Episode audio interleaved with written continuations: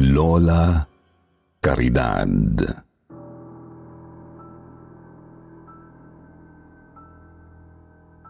For all those who are listening today, dito sa isa na yara sa pinakamagandang YouTube channel sa Pilipinas na Sitio Bangungot. Binabati ko kayo ng isang magandang araw sa inyong lahat. My name is Chloe, ang inyong letter sender mula sa Santa Cruz, Manila. Growing up, masasabi kong lumaki ako sa isang komportableng buhay. Only child po kasi ako ng mga magulang kong although palaging busy noon dahil pareho silang nasa medical field, ay sinikap namang ibigay sa akin ang lahat. Yun nga lang, Sir Jupiter. Hindi katulad ng ibang mga batang nakakasalamuha ko noon, never po akong naging close sa ibang relatives namin. Actually, kahit nga po yung mga lolo at lola ko noon sa probinsya ay never ko pang na-meet. Not until tumungtong ako ng seven years old. College students pa lang po kasi ang parents ko nang maisipan nilang magsama hanggang sa mabuntis na nga ng daddy ang mami ko. Childhood sweethearts sila at magkapit-bahay lang sa probinsya nila noon sa Bacolod kaya walang sino man sa kanila ang nagawang umuwi noon for how many years dahil sa takot na pagalitan sila ng kanya-kanya nilang mga magulang.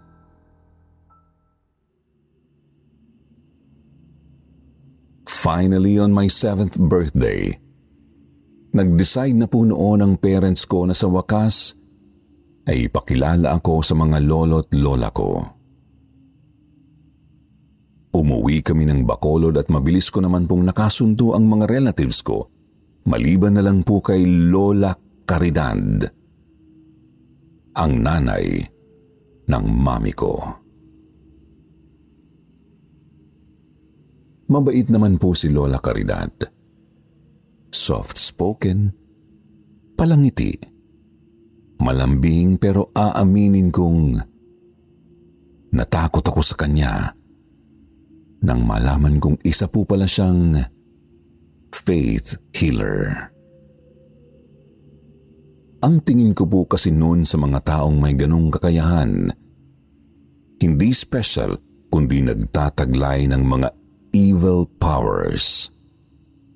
Siguro po dahil na rin sa impluensya ng mga comic books at horror stories na hilig na hilig kong basahin noon na madalas ay ipinuportray bilang masama o kaya ay may kapangyarihang itim na nagiging paraan para magawa rin nilang labanan ang iba pang masasamang nilalang sa mundo. At kinalakihan ko na po ang paniniwalang yun. Until almost five years ago, nag-decide po si Lola Caridad na tumira na lang sa Manila. Kasama namin ni na mami at daddy. Matanda na po kasi siya at wala na ring makakasama sa probinsya dahil nag-asawa na rin po ang mga uncle at aunties kong naiwan doon. Isa pa, it was also a smart move since nasa medical field nga po sina mami at daddy at matututukan nila ang kalusugan ni Lola Caridad na nang panahong pong yun ay talagang medyo humihina na. Oh, eto na ba ang apo ko? Chloe, ikaw na ba yan? Oho, Nay, si Chloe na yan. First day niya po kasi ngayon sa trabaho. Tingnan niyo, office girl na office girl ang dating ng apo niyo. Medyo natulala ako nang umuwi ako sa bahay namin ng gabing yun. Hindi ko kasi alam ang tungkol sa pagtira sa amin ni Lola Caridad. Kaya nabigla ako. Oo nga, ang ganda-ganda mo, Apo. Salamat po. yakapin ako ni Lola Caridad, Sir Jupiter. Medyo nakaramdam po ako ng awkwardness, kaya lumayo agad ako. Hindi ko talaga magawang ilapit ang sarili ko sa kanya. Nawiwirduhan at natatakot po talaga ako sa fact na isa siyang faith healer. Hindi ko rin po maintindihan kung bakit kailangan niyang gawin yun gayong hindi naman mahirap ang pamilya namin. May kaya rin naman po kasi sila eh. Malawak ang lupa nila sa probinsya. May-ari po sila ng ilang mga pampasadang tricycle doon tapos may poultry farm at piggery pa sila. Ang sabi naman po ni Mama sa akin, ginagawa lang yun ni Lola Caridad as a part of our family's tradition.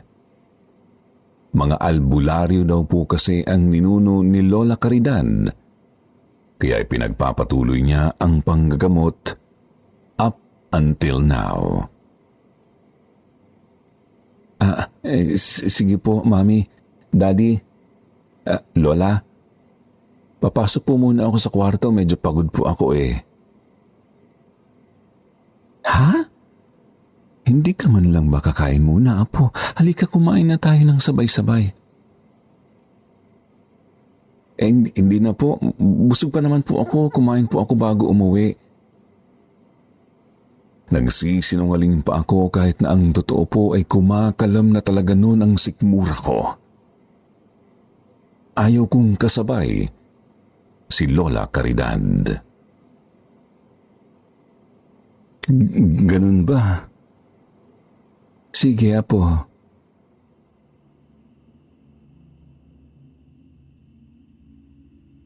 Ipinagpatuloy ko po ang cold treatment ko kay Lola Caridad. I was so distant to her at kahit po ang parents ko ay napansin yun.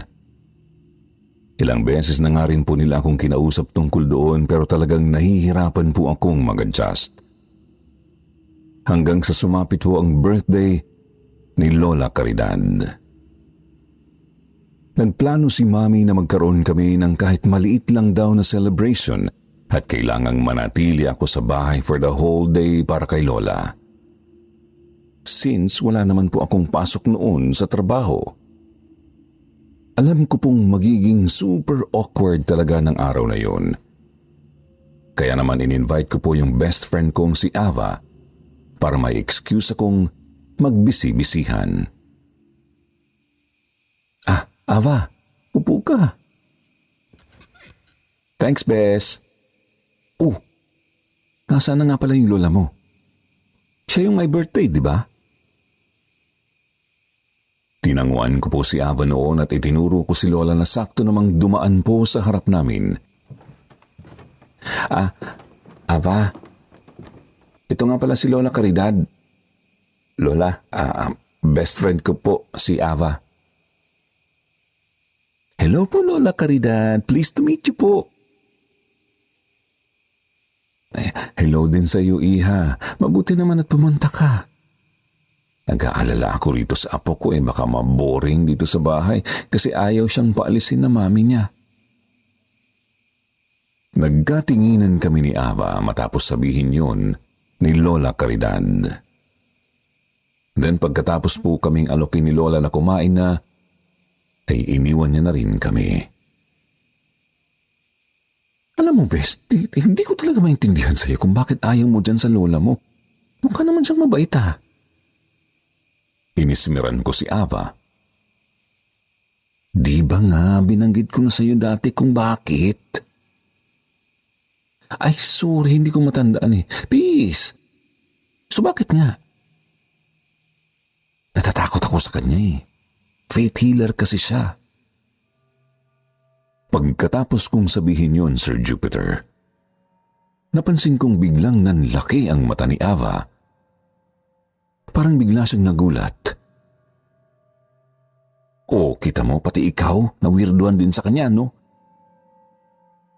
Ay, hindi ah. Teka nga.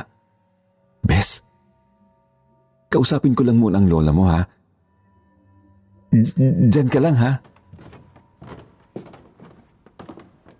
Napanganga na lang ako nang iwanan ako bigla ni Ava. Buong maghapon yata ay si Lola lang ang kinausap niya ng kinausap tungkol sa pagiging faith healer nito. Habang ako, ayun, mag-isa lang akong nag-movie marathon sa kwarto ko. Grabe, ako ang nag-invite kay Ava, pero ang ending, ako pa rin ang walang nakausap. Kaya naman po nung mga bandang alas 7 na ng gabi at kumatok si Ava sa kwarto ko para magpaalam na uuwi na siya, ay ang sama-sama talaga ng tingin ko sa kanya. Grabe ko naman, bes. Nakipag-banding lang naman ako kay Lola Caridad. Ang cool pala niya, no? Try mo rin kayang makipagkwentuhan sa kanya minsan. Gaga. In-invite nga kita dahil ayoko siyang kausap eh, tapos pinabayaan mo naman ako. Hm, Bumuntong hininga bigla si Ava. Ah, ah, ang totoo niyan kasi, Bes. May gusto lang sana akong ilapit sa lola mo eh, kaya lang nahihiya akong magsabi. Ano naman yun? Tinaasan ko pa siya ng kilay. Bes, gusto ko sanang ilapit sa lola mo yung nangyayari ngayon sa kapatid ko, si Ellie. Natatandaan mo? Yung kapatid kong 15 anyo sa probinsya. Oh, bakit ano bang nangyari sa kanya? Ginagambala daw kasi siya ng engkanto, bes eh. Kung kayo po ang sabihan bigla ng ganon, paano po kayo magre-react, guys? Lalo na kung lumaki kayo sa Maynila na ang mga kasama niyo pa ay mga taong nagtatrabaho sa medical field. Curious po ako kung sakaling sa iba mangyari ito. Ano kayang mararamdaman nyo? Sa totoo lang po talaga, hindi ko na alam noon kung ano ang ire-react ko sa sinabi sa akin ni Ava. Gusto ko sana siyang tawanan, kaya lang mukha po talaga siyang seryoso. Sige na, bis, tulungan mo na ako. Nilapitan na namin lahat eh. Binakonsult na rin namin sa sa doktor noon. Pero wala pa rin talagang effect. Try lang naman natin. Hay. Oh. O oh, sige na nga. Halika na ulit muna sa baba. Kausapin natin si Lola. Nang gabi ring yun, Sir Jupiter, kahit na sobrang na-awkwardan talaga ako ay kinausap ko po si Lola Caridad tungkol sa sinabi sa akin ni Aba. Hindi ko talaga iniisip na ganun kaseryoso yung kasong inilalapit niya raw kay Lola. Kaya hinayaan ko na lang. Eh, kung simpleng na engkanto lang naman, sige, puntahan natin ang kapatid mo, Iha. Talaga po, Lola? No, ko maraming salamat po. Walang anuman yun, Neng. Masaya nga ako't kahit papaano ay makakatulong ako sa apo ko. So, ganun na nga ang ginawa namin. Kinabukasan, pagka-uwi ko galing sa trabaho since morning shift naman ako, sinundo kami ni Ava. Gamit ang nirentahan niyang sasakyan, pauwi sa kanila sa Laguna. Medyo marami pong pasikot-sikot bago kami nakarating kina Ava. Ginabi na rin tuloy kami. Ang dami pang dinaanan. Nagtaka nga po ako kasi medyo malayo pa pala yung kanila sa Pinaka City. Kala ko pa naman that time ay parang Manila na rin sa Laguna na almost lahat ng lugar ay very accessible na. Meron pa rin po palang mga lugar doon na kumbaga parang liblib pa. Hindi nga lang po katulad ng sa mas malalayong probinsya.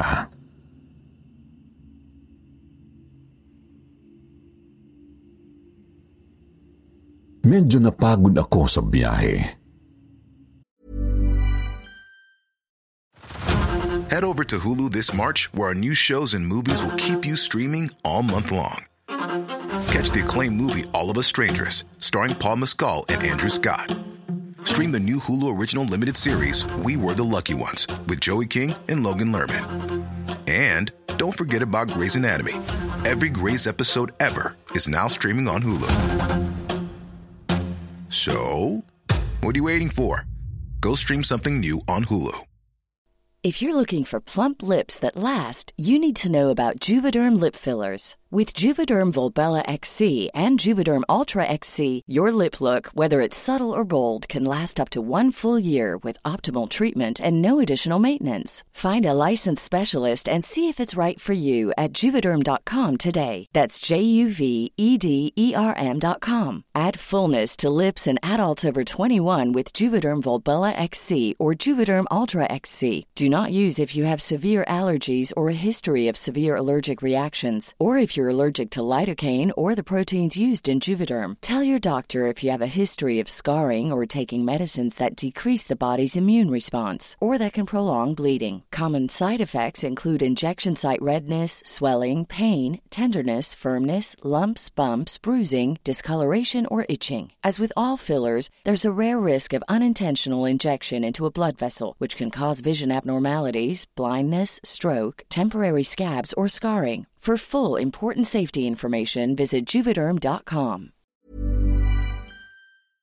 Alam kong ganun din sina Ava at Lola Caridad.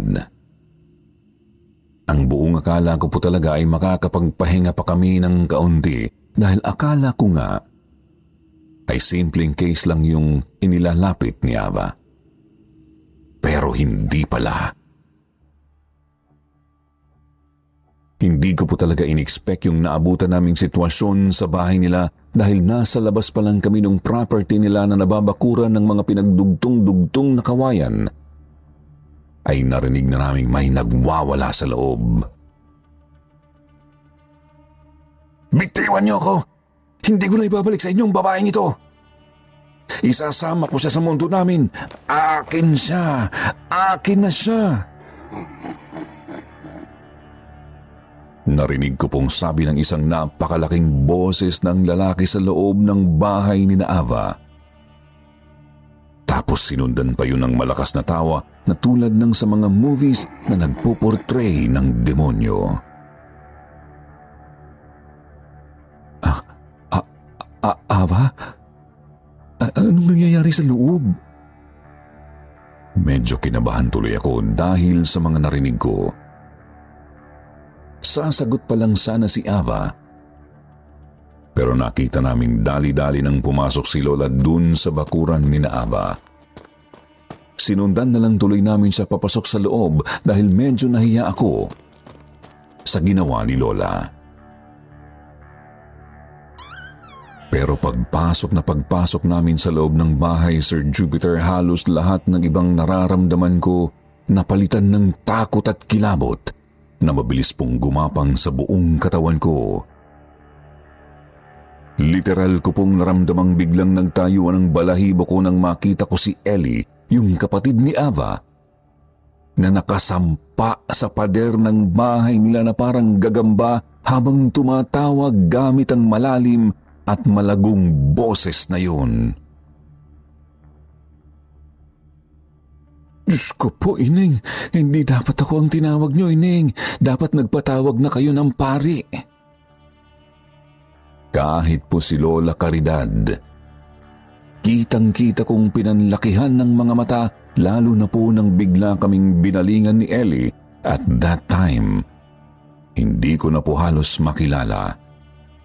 Ang laki ng ipinayat ni Ellie, halos butot balat na lang siya tapos ang itim po ng ilalim ng mata niya. Nilalabas niya rin po yung dila niya na kulay itim na rin dahil parang may lupa yung loob ng bibig niya. Nakakadiri. Nakakatakot.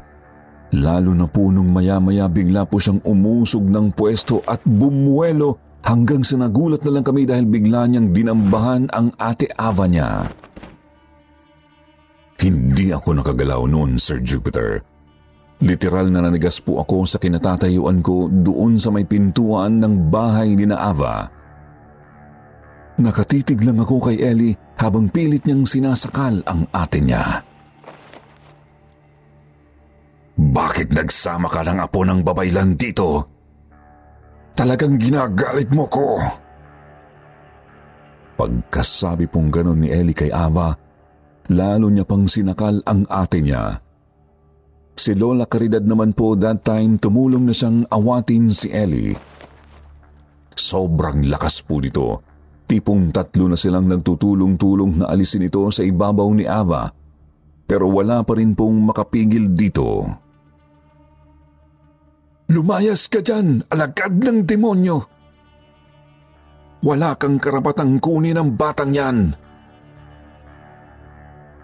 Sumigaw po si Lola Caridad pagkatapos ay itinulak niya ng malakas si Ellie na agad pong tumalsik papalayo.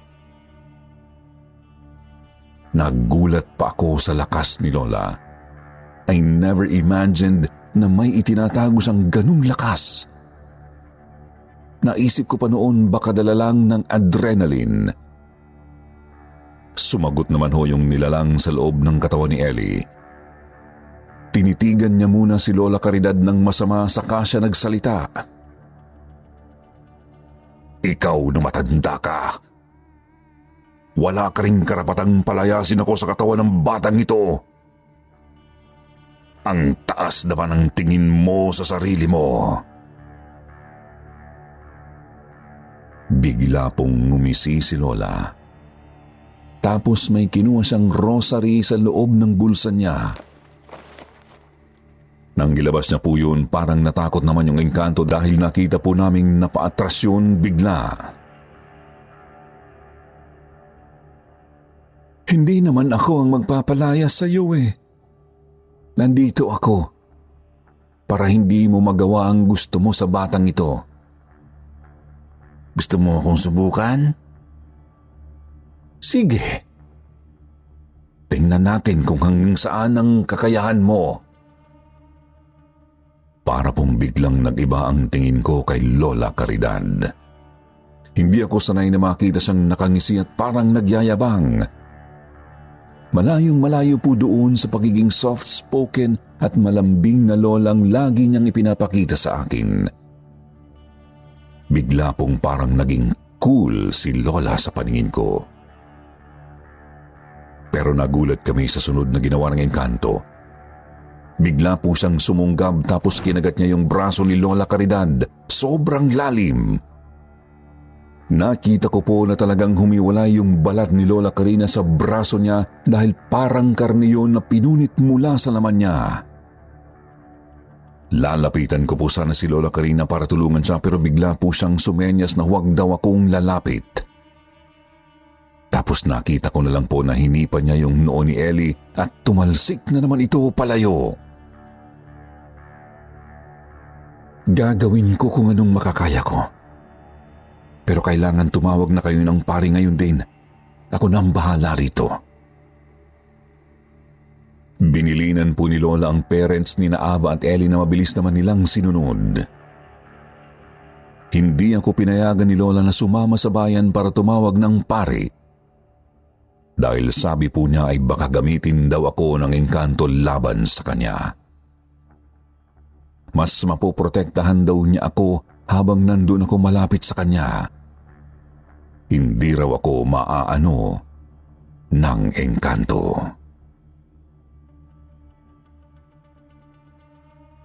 Maya-maya ho, narinig ko na lang na may mga salitang binabanggit si Lola doon sa rosaryo niya. Pagkatapos ay sa kanya po yun itinatapat sa mukha ni Ellie o ng kung sino mang nilalang na nagko-control sa bata that time. Sigaw ng sigaw yung engkanto para po siyang nasasaktan sa bawat salitang binibitiwan ni Lola Caridad na hindi ko naman maintindihan.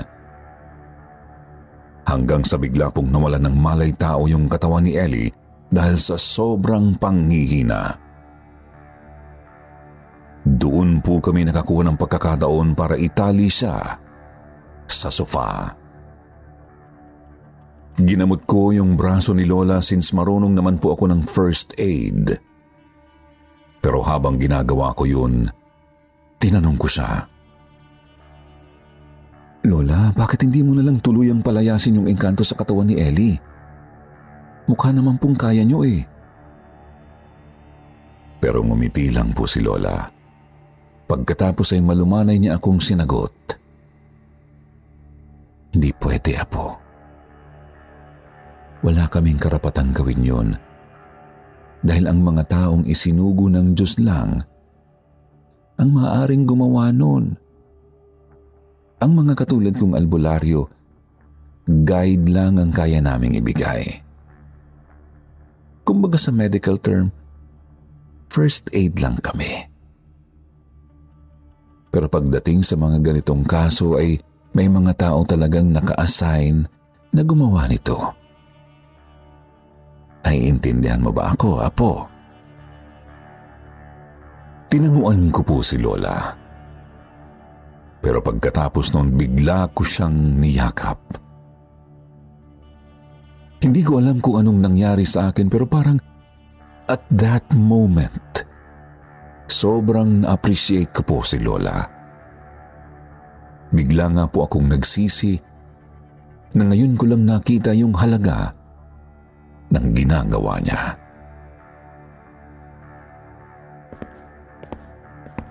Nang dumating po ang pari ay nagising na rin si Ellie. Although hindi na po kailangan pa ng isang mas matinding gamutan dahil pagkakita pa lang po ni Ellie sa pari, ay nawalan ito ulit ng malay. Ang sabi ni Lola kung saan na raw pong umalis yung engkanto. Dahil alam naman daw nitong wala sang choice. Luckily, dumating kami noon on time.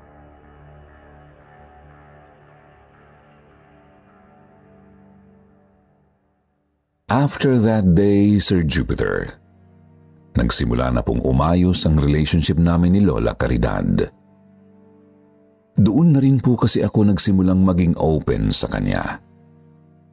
Although noong una po ay medyo nahihiya pa rin akong lapitan siya dahil nga po sa mga ipinakita ko sa kanya noong una. Ang sabi ni Lola, wala naman daw akong dapat itago dahil alam niya ang nararamdaman at iniisip ko sa kanya noon. Nabanggit po ni Lola sa akin na meron daw po siyang bantay. Isang nilalang na hindi basta-basta nakikita ng normal na mga mata. Pero madalas daw po ay nasa tabi niya para bigyan siya ng guidance at tulong sa tuwing kailangan niya. This time, hindi na ako natakot sa nalaman ko, Sir Jupiter. I actually find it cool. Ngayon po halos hindi na kami mapaghiwalay ng lola ko. Naging super close kami simula noon na kahit po ang parents ko ay binibiro na ako minsan na nagseselos na raw sila kay lola. Anyway, tungkol naman po kay Ellie, maayos na po siya ngayon. Magkasama na nga sila ng ate Ava niya sa apartment dito rin sa Maynila. Kamakailan lang po ay graduate na siya ng college. Ngayon, nagte-training na siya sa company na pinagtatrabuhoan ko rin bilang HR representative. Thank God maganda po ang nangyari after that tragic, horrifying night. I am now 26 years old and a certified Lola's Girl. Bago ko po tapusin ang kwentong ito ay gusto ko lang magpasalamat sa inyo in advance, Sir Jupiter, at sa mga taong nasa likod ng Sitio Bangungot. Salamat sa pag-feature nyo ng kwento naming ito ng lola ko. And thank you everyone for listening. Have a blessed day at hanggang dito na lang po. Chloe.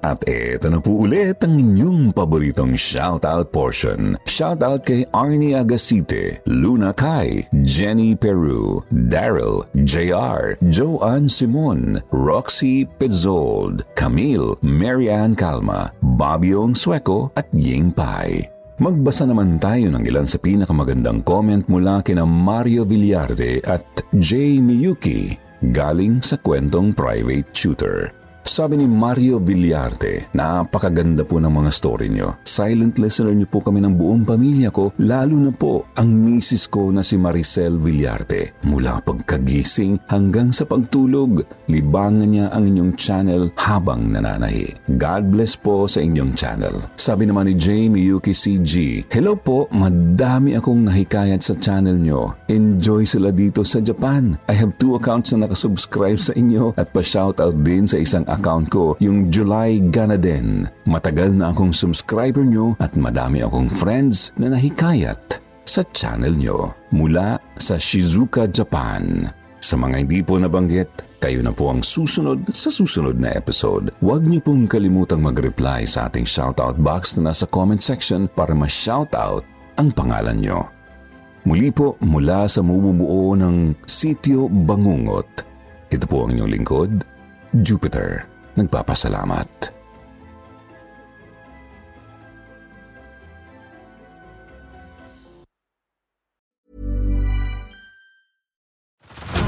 Head over to Hulu this March, where our new shows and movies will keep you streaming all month long. Catch the acclaimed movie All of Us Strangers, starring Paul Mescal and Andrew Scott.